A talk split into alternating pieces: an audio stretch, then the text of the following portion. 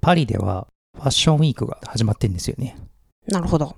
で、今はメンズの2024年春夏、うん SS SS。のコレクションが各ブランドいろんな新作を出してて、で、その中から我が家、我が家というかもう僕ですね。僕が、僕が気になるえーブランドを一方的に、えっと話すっていうのを今日はやってみようかなと思います。まあね、好きなブランドはちょっとかぶってはいるからね。そうだね。うん。大体被ってはいるので、うんまあ、我が家が気になるという体で、えっと話をしてみたいかなと思います。はい。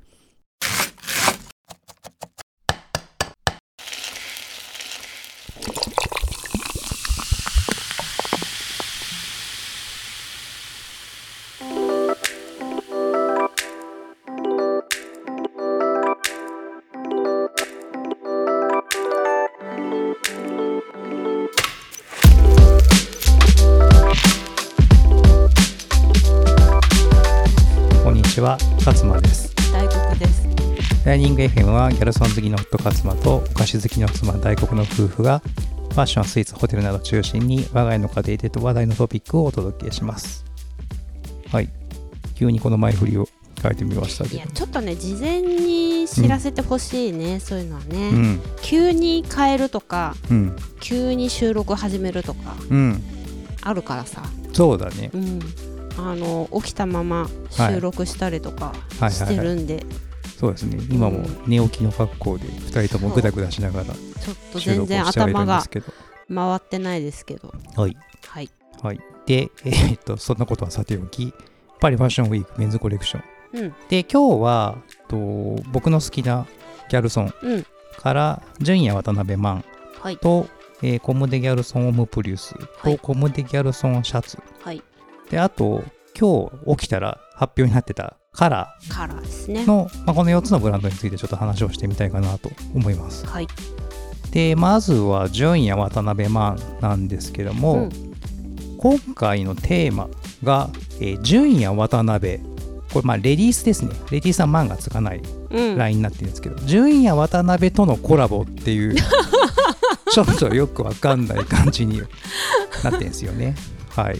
で、これ何のことかっていうと、まあ、メンズとレディースって結構手法が違うというか、いや違うよねいつもね。似てるようで実は結構違うっていう感じになってるんですよね。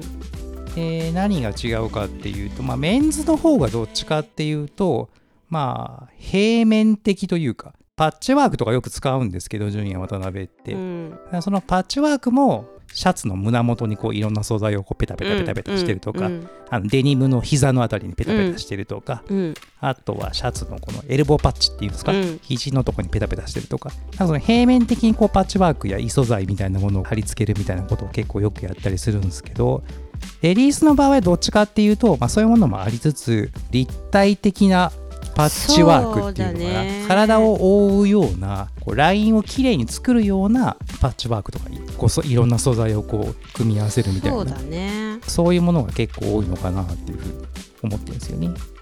であとなんか色味みたいなところもメンズの方がどっちかっていうとこうカラフルなものが多くて、うん。レディースのはまあもうちょっと落ち着いたモノトーンのものが結構多いのかなっていうのが僕がここ数年感じてるところではあるんですけど今年そのまあ新作 24SS についてはまあそんなレディースっぽいというかこうモノトーンなものも結構多かったりあとは、まあ、さっき言ったように立体的に見せるようなこのラインってものが結構多いのかなっていうのが僕が感じたところではありましたね。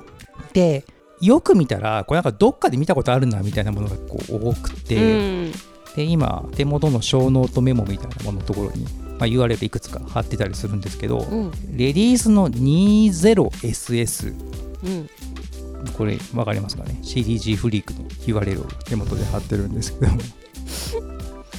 これ2020 2020 2020はね私すごい好きだったんだよね。そうっすか、うん。僕も実はすごく好きで、うん。これトレンチコートをなんか解体して再構築した、うんそのシねーズンで、うん。これ単純になんか見てるだけですごいね楽しかったなっていう印象が強くあるシーズンだったんですよね。うん。でこのトレンチコートの解体と再構築っていうのが今季、えーマンの方のルック1から4。これちょっと行ったり来たりですごい申し訳ないんですけど。あとは、ルック5から9あたりかなう。んまあ1と2は結構あれですね女性的なラインっていうかうんうんレディースでも着れそうなうん。うん。ものだよねこれ結構そうだと思いますね、全体的に。ちょっとまあアウターなんだけどワンピースっぽいそうそう感じそうそうなのかなそう。ルック1、2とかはノースリーブになってるアウターになってるんですけど、うん。まあ本当にこれワンピースっぽさがあるラインになってますね。うん。ルック56とかはもうまさにトレンチコート再開、うんそうだね。再構築みたいなやつですけど、うん。これもまあノースリーブのものになってて、うん。面白い形かなと思いますね。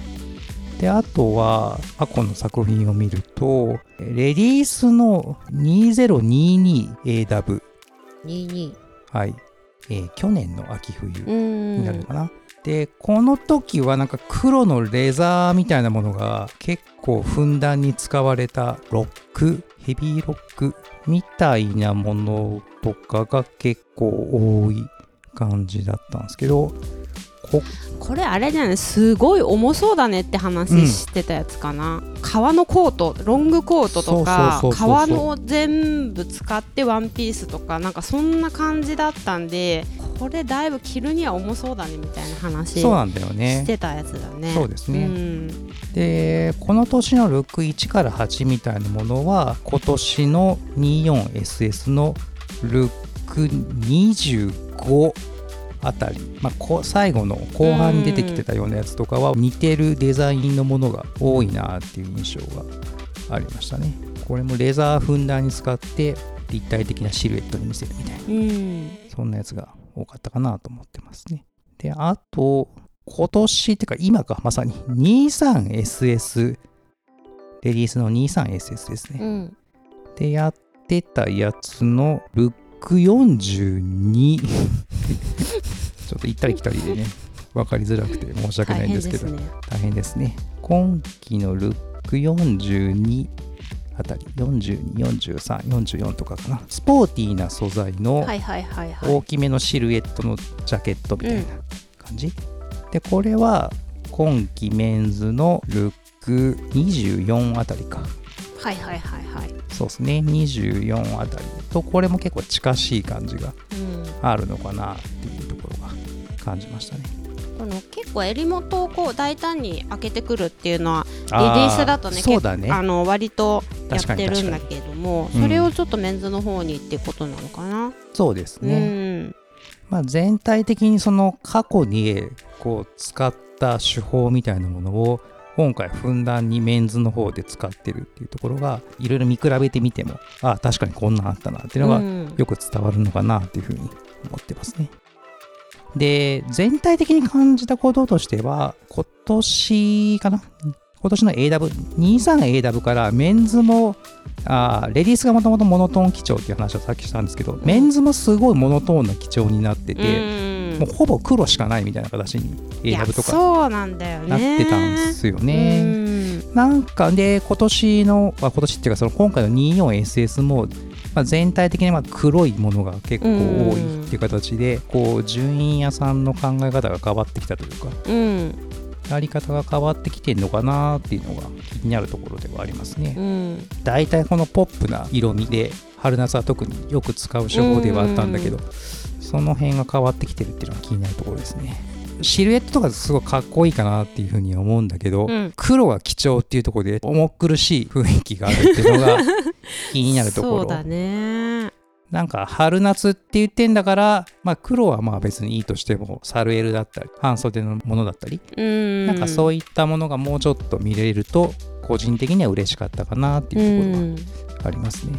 トレンチのものとかやっぱ結構多かったりするんで秋冬っぽいな、まあ、秋冬だったらまあ全然しっくりくんのかなっていう感じがねしたんですよね。確かにねなんか半袖のものっていうのはうんないのかな？なんか大胆に袖がない、あそうトレンチ。そうそうそうそう ノースリーブとかはあるっちゃあるんだけどなんか良くも悪くもあんま印象に残りづらいというか、うん。なんか、うん、そうだね。そうなんですよ。あとは足が見えるようなものがあそうそうそうないのか今回は。ルック4がかろうじて確かに。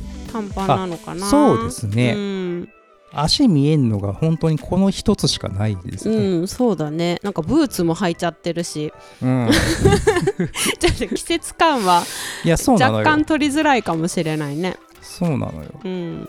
まあ、実際はそのコレクションもの以外とのアイテムとかも、うん。まあ、出はするんだけど、まあ、その辺でねもうちょっとバランス感取った軽やかなものが出るのかどうかちょっと分かんないですけど、全体的にはちょっとこの重苦しい感じなのでその辺が、うん、若干着づらいかなっていうのは感じるところではありましたって感じですね。まあ前回のコレクションから黒基調のうん重たい感じにはなってるよねう、ん、うんそうなんですよね。ってところが気になった純也渡辺マンでしたと。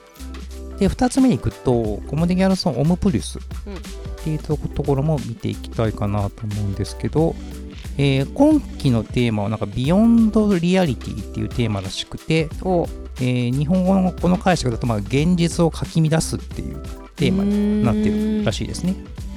で、23AW がテーラリング・オブ・ザ・アバンギャルド、アバンギャルドなテーラリングっていうテーマになってるんですけど、まあ、うん。今期もテーラリングがベースというか、まあ、ジャケットをなんかいい感じに再構築したようなものっていったところが多いのかなっていう印象がありますね。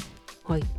で、そのジャケットを、まあ、さっき言ったように面白くこう再構築したものが多くて、CDG フリークのサイトだとちょっと分かりづらいんですけど、うん。後ろ見、うん。この後ろ姿のところに別のジャケットがぺったりこうくっついてるみたいな。これちょっと写真じゃわかんないね。写真でちょっと正直分かりづらいんうん、ですよね、正面しか映ってないかうん。らん、動画とかで見た方がこれ実は本当はいいんですけど、あとは面白いなと思ったのがルック 5? 国語、ルック5とかうん、AW でもあった気がするんだけどなんか人の髪の毛っぽいものがジャケットについてたりとかあひらひらがね。ーこれなんかシルエジャケットのシルエットはうん。めちゃくちゃ綺麗で そうなんですよ。髪の毛がついてなければ めっちゃなんかみんな普通に着れそうみたいなやそうなんですよ。やつだよこれね全体的にこうアップで見てもらう方がいいのかなって思うんだけど、うん。多分これこれ生地感めっちゃいめっいと思うんちゃですよねこれいいと思うこれ、うん。あの普通に手触りも良くていやそうそうそうそうこれそう仕立ても最高にいいと思うんですよ。だからそこにうん。髪の毛がついてくる。狂気。そう。髪の毛がついてきたりとか肩周りが生地がベロンともう出ちゃってるみたいなものとかねいろいろぶっ壊れた感じではあるんだけどとにかく触ってみないと分かんないと思うんですけどめっちゃ生地はいいと思いますルック13は革なのかな？これなんか光沢のある生地なのかこれ何なんだろうね。何なんだろうね。でもこれもすごい仕立て良さそうだなと思っそうてっすねラインも綺麗麗だし。うんとにかくね全体的にねベースの型はめっちゃベーシックなんですよねそうそうだね。でそれをわざわざぶっ壊しにかかってるみたいですね。これ多分ルそのルック13も多分これ後ろの方は多分なんか緑色のひらひらがついてますよねうん。なんか、うん。後ろに特徴があるんだろうけれどもちょっとこのサイトではわからないっていそううだねそうだね。感じかな。っていうところがありうますかね。ん。であとね全体的にジャケットに一瞬目が行くんだけど注目すべきはですね靴なんですよね。シューズ。うん。ルック1234567この辺全部なんですけどああはいはいはいはい。つま先がねなんかもうめちゃくちゃなんですよこれ。レザーのシューズなんだけどつま先がこう左右に分かれてて分かれているものとかあと上下に分かれているものとか、うん。これ実際写真見ないとよく分かんないとそ思うんだけど。うだね。なんかこの2つに分かれてるのは、うんちょっとハートに見える感じはするねそうだよね。ううんこれね、僕最初見たのが、インスタグラムの靴だけこうすごいアップになってる写真があったんですけど、あーはいはいはいはい、そこだけ見ると、こうカメラマンブレてんじゃんっていうふうに思ったんですよ。わーってなんか、ブレてなんか分かれてるように見えちゃってんじゃんって最初思っちゃったんですけど、こういうデザインなんですよね、これって。こうなんか上下に分かれてるやつなんてこううん。普通にこう足が着地してる時はあなんか2段になってんなって思うんだけど 歩いてる時にこうちょっと後ろに足行くじゃん、ん。そうするとなんかおかしくない形に見える。あー。確かに。そっか。ルそのックそのにがそうでしょ。さうん、騙し絵というそうかさそうそうだまいや現実をかき乱してきてるなっていうところは。トリックアートみたいな感じだよね。トリックアウトっすね。確かにね。ジャケットをドッキングさせるみたいなのはギャルソン特に得意というかよくある手法なんだけど、そう言われてみるとこう靴をドッキングするってあんまなかったかな。そうだね。初めて見たかもなと思ったんですよね。ね。私あのレディースなんだけどあの、ギャルソンのショートブーツ持ってるじゃない。あれはさ革靴をさ裏返してさあー。まあそれも多分はい再構築なんだろうけどやったりとかしてて。はいありましたね。だからその靴も結構ね面白いことしてくるよねそうですね、うん。この靴のつま先をドッキングさせるっていう やりよったなっていう感じのところですねこれ。でも私なんかこの足が2つにこう、うん。なってる。うん。つま先が2つになってるやつちょっと可愛いなって思っちゃったんだけど、はいはいはいはい、はい、もうちょっと実物見てみないとねそうですね。どれくらいなんかおかしく見えるかわかんないけど、そうですうね、ん、特にさっき言った上下に分かれてるやつは意外とというか履いてみるといやこれね多分ね綺麗に見えるかもしれない、うん。ですね。そう。で歩いてるとよく分かんないよね多分。そうなのよ。そう。そうそうそうそうそうそう。これはねちょっとぜひ聞いてる皆さんも写真を実際に見ていただきたいなというところはありますね。うん。であと靴でいくとルック9、10、11、12あたりかな、うん、っていったところは、まあ、毎度おなじみなんですけど、ナイキとのコラボはいスニーカーになってて、この辺もまあ無難というか、あのいい感じのコラボスニーカーになって、僕は特に黒のうんルック12かな、のスニーカーとかは気になったって感じですね。この辺はまあまた定番のコラボものなんで、まあ多分人気が出るのかなっていうふうにいや思いますね。スニーカーすごいよねいつも、毎回ね、プリスはうんナイキとコラボしてるんですけど、まあこれもおそらく人気が出るんじゃないのかなというふうに思いますね。で、全体的にジャケットというか、その洋服に関していくと、僕はあのー今まさに出てるピエロ機のライン洋服の方が、まあ、気になるものが多かったっちゃ多かったんですけど、うん。今回もね、まあ、さっき言った通り、生地感とか多分きっとすごくいいんだいいんだろうから、うんまあ、実物はぜひ見てみたいなっていうところと、まあ、さっき言ったそうだねうん。2つに分かれてるいやそうだね。靴。これはぜひね見てみたいし何だったらちょっと一回履いてみたいなっていうところ。はどんな買うかかどうかはあれなんですけどそうですね。見てみたいなっていうところはありますね。で3つ目でいくとコムデ・ギャルソンシャツうんですね、で毎回シャツってこう大々的なコレクションというよりかはなんかミニショーみたいな形で、えー発表してる感じらしくて多分狭いよね狭いと思うんですよね。これ僕まだ写真しか見てなくて動画一切見てないんですけど、おそらくちっちゃい小部屋でひっそりとショーをやってたのかなっていうふうに思います。で今回はアンディ・ウォーホール、うんうんうんアンディ・ウォーホール財団なのかな？とのコラボみたいな形になってるっぽいですね。うんポップアートとのなんか融合っていうところが今まさにやってる 23SS の順位屋もこういうポップアートのものとのコラボをやってたんですけど、まあ、そこと結構近い似てる印象を持ちましたね。で、まあ、全体的にはまあ定番の型のシャツっていうところなので、あいつもの型ですねっていうところで、うんまあ、そのいつもの型にアンディ・ウォーホール的な、えーものがプリントされているっていう形なので、まあ、すごく珍しいものはあんまりないかなっていうのは正直思うんですけど気になったのはルック1516うん。あたりのシャツの形が面白いなって思ってて。ああはいはい。袖の。袖の真ん中あたりが多分切り込みが入ってんのかな。ちょっとわかんないんですけど。そうだね内側と外側で長さが違うそうう感そうそうそうじだねそうなってるんですよねなんか半袖っぽくも着れるし長袖っぽくも着れるみたいな形でどう着るのが正解なんだろうワンバイツーゲット方式みたいな形のシャツになってはいるんですけどいやこれ長袖にはなり得るのかな多分ね、なると思いますね。15の方は普通に長袖として着て、16は半袖っぽく着てんだけど、多分袖中通せると思うんですよ、これ。実際は。袖の途中で穴が開いてんのかそうそうそうそう。で、そっから腕出せるって形になってるんだよね。15は完全に長袖そう、長袖として着ててって感じでなんですよね。16は袖の途中から腕が出せるっていそうそうそうそうそうそうそう。多分同じ型なんじゃないのかなって思うんだけど。うなるほどそういう着方、なるほどねっていうところがあったんで、面白いかなって感じがありますね。で、あとは、そうだな、気になるところでいくと、これも定番の形ではあるんですけど、ルック38、39、40、41あたりのパンツですかね。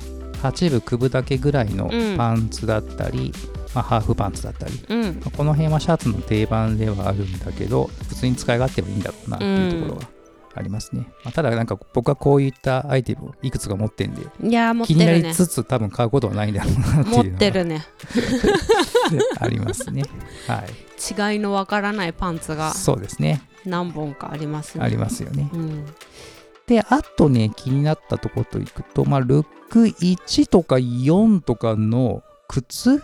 多分これスニーカーだと思うんだけど。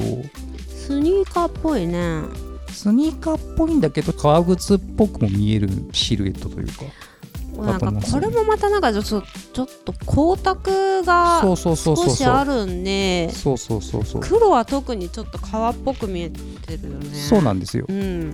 でこの黒いスニーカーは僕今回気になって、まあ、ショートパンツとかと合わせてうん。履いてみると、なんかおしゃんな感じでいいんじゃないのかなっていうのを感じましたねこれはこれがなんかコラボものなのかオリジナルの靴なのかちょっとわかんないんですけど、うん確かにまあ、そのあたりが気になりましたと。で、最後に、えーカラーですね。で、カラーは番組の中ではあんまり話したことはなかったんですけど、まあ、カラーも僕も大黒さんも結構好きなブランドで、好きですねうん、日常的に、えーよく着ているブランドにはなっています。うんで、今回も発表があったんですけど、まあ、メンズのコレクションと言いつつも、まあ、レディースも一緒にうんまあ、発表されているみたいな、そんな形になっていましたと。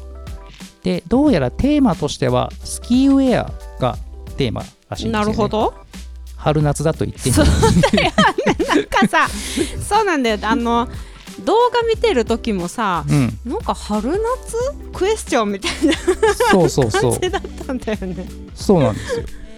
確かに、そう言われてみると、まあ、冬っぽさがあるなっていう感じではあるんですよね。そうだね。あのなんていうのスキーウェアってさ山でスキーするじゃん、はいはい。だからそのなんか遭難した時にさ見つけやすいように蛍光の黄色とかはいさ蛍光オレンジとかちょっとそのビビッドな色味のものを出すんですようんうんうんだからなんかそれでこの色かみたいなちょっと今合点がいった感じがする、そうなんですよ。うんで、重みのあるシルエットにはなってはいるんだけど、まあ、鮮やかな色味。そうそうそうそホワイト、ベージュ、グリーン、ターコイズ、オレンジ、パープル。う、うんまあ、そのあたりが、えーキーカラーになってるのかなっていうところはありますね。で、えー全体的な印象でいくと、カラーって、まあ、コレクションで出してるものは、レディースはどっちかっていうと鮮やかな色味が多いけど、メンズは重みの色味というか、渋めなカラーだよね。なーっていう印象が強くて、うん。形はメンズのもの好きなんだけど、うん。色味はレディースの方が正直すごい好きなものが多かったんですけど、うん。今期に関して言うと、まあ、メンズも割とビビッドな色なものもが結構多くて、うん。そのあたりは僕はまあ好印象というかうん。いいんじゃないのかなというふうに感じたところがありましたね。でいくつか気になるところでいくとルックまず12うん。かな、アウターになってるシャツみたいなやつ？淡い水色の。この色いいよね。これなんかもう普通に着回しができるというか、ん。ね、よく使えそうな感じだなというところがありますよね。で、あとは、まあ、定番ではあるんですけど、ルック5やら、えー8やら29やら。うんのところのショートパンツ、まうんうん。あこれもまあ定番でもう毎年出てるような感じではあるんですけど、レイヤードになってる、うん。うんえーいくつかの素材がレイヤードになってるショートパンツですね。まあ、この辺も普通に使い勝手はいいだろうから、まあ、1着ぐらいあってもいいのかな。まあでもショートパンツいくつも持ってるな、みたいな。さっき聞いたワード。さっき聞いた話を全く同じ話を違うブランドでしてるみたいなところはありますよね。似た色似た形。そうですね。まあ人の好みなんてそんな変わんないですからね。そうなんですね。であとは、お二人で YouTube 見ながらも話してましたけど、ルック32とか、34、36あたりの半袖のニット？いやこれ可愛いんだよね。ん。ね、あのーそういえば半袖のニットってあんま見な見たことないなっていうところもあったりして、これちょっと気になるところでもありますよね。半袖のニットってうん。いつ着んの、って話なの。これちょっとその可愛いし気になるけど、一体我々はいつ着ればいいんだろうっていうところがあるんですけどちょっね。とね素材を見てみないとわかんないんだけど、うん。あのサマーニットのさ生地であれば多分着れるとは思うんだけど、うんうん、それになってんのかどうなのかちょっとわかん。ないからそうっすね、これ裏地も入ってるかと言われるとあんまりそんな印象もないのかな。もうそうだ普ね通にニットになってるのかな、うん。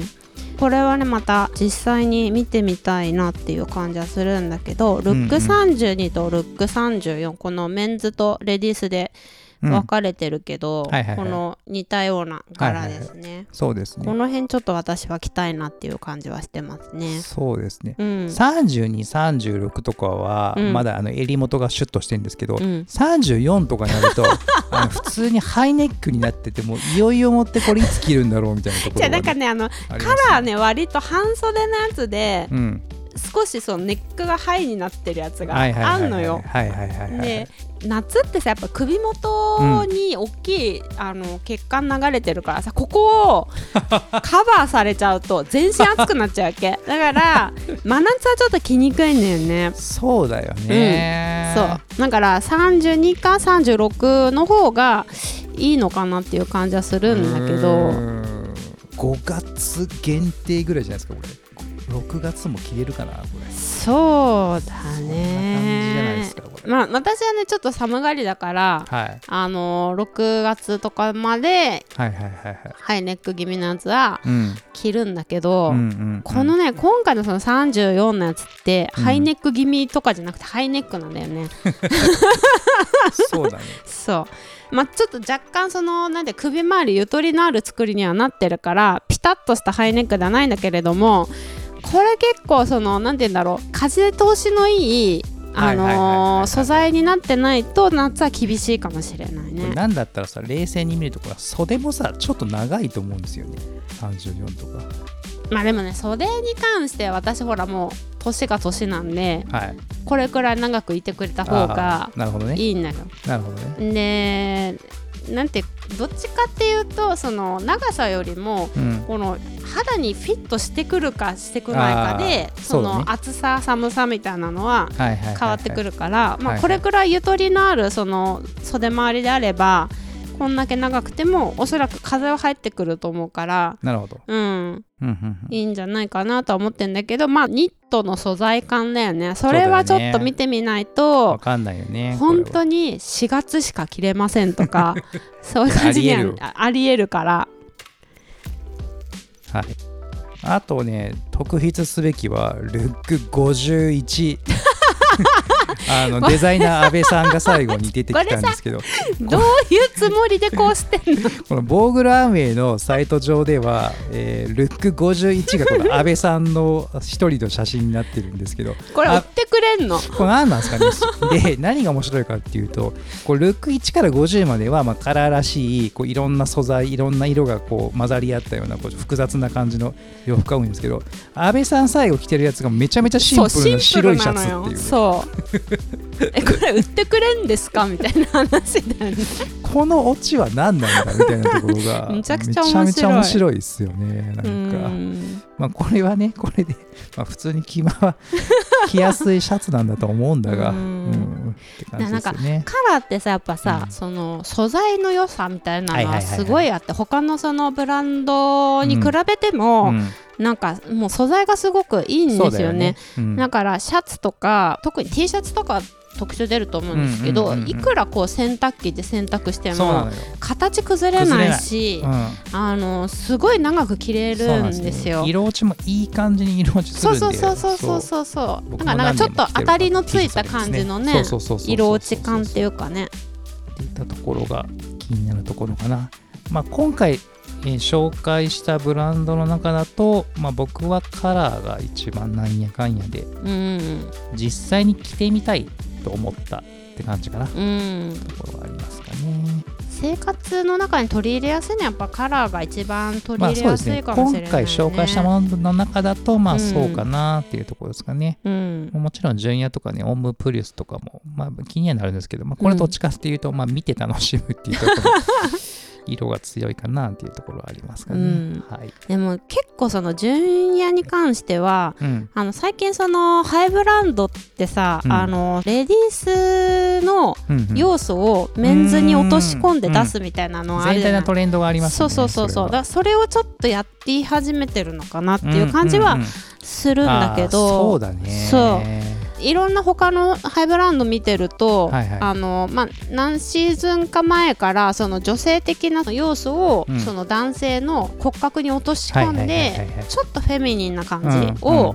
出すみたいな、で結構だからスカート履いてる人とかもね、多いよね。多いよね。ううん。んそういう意味でもこういう感じにしてるのかなっていう。確かに。うん、確かにそう。だ今日私あのリック・オーエンスのさはいはいはい、はい。LINE 見ててさ、はい。今までってさその本当にそのブラウスの要素をうんうん。男性の体に落とし込むとか、うんそういうのはやってたんだけど、今回リック・オーエンスがやったさ男性の骨格に合った女性らしいパンツスタイルみたいな、はいはいはいはいはい。あれはちょっとねあれ面白かったね。面白かったし、うん。おそらくそのなんて言うんだろうあのー男性でさ女性の、うん。あのーライン着たいって言って着る人いるんだけど、はいはい。やっぱりその自分の体の骨格に合わないからさ結構無理して着てる場合が多いんだよね。だからなんかそういう人たちにうん、合うあのなんかその活路っていうかさ、うんあの洋服が今後今後は増えてくんじゃないかなってなんかそういう光が見えたような感じはそれしてきはたよね。感じましたね。あ、うん。こういうやり方も確かにあるんだなそうそうそうそうって思わさせられるものがありましたね。そうなんだ。から無理してダイエットしなくてもそのメンズの骨格に合ったうんうんうんうんフェミニンなラインを作り出すことに今回だいぶ成功してるような感じがしたので、うんうんまあ今後はちょっとそういった感じでメンズのラインでそのフェミニンを表現するっていうのかな、うんまあそういうものが増えてくるといいのかなと思いましたね。確かに。うん、まあ全体的にはね、立候補スも、まあ、毎度なじみのた退廃的な雰囲気を出しつつではありましたけど。最後にまたデザイそうそうそうそう。あの トリを務めるみたいな結局リックさんが一番かっこいいし一番似合ってるっていうなんかもうすげえなっていうところがありましたけど、まあ、さっき言った ライン の見せ方はうん。確かに新しいやり方を提唱してるなっていうところを感じたのでうん。これもショーノート貼っとこうと思うのでぜひ見ていただきたいなとはい思います、ね。見ていただけたら。はい。っていう感じのパリファッションウィークメンズコレクションの話でしたっていう感じですね、はい。このエピソードを聞いたあなたの感想をお待ちしています。Spotify でお聞きの方は、スマホのアプリからアンケートや Q&A を、Apple や Google のポッドキャストアプリでお聞きの方はレビューを、番組概要欄のフォームからもお便りをお待ちしています。また、番組を気に入ってくださった方は、ぜひ番組フォローもお願いします。フォローするだけで僕たちのモチベーションにもつながりますので、ご協力をお願いします。はい。はいという感じでございました。はいはい。じゃあ今週はこんな感じでお疲れ様でした。お疲れ様でした。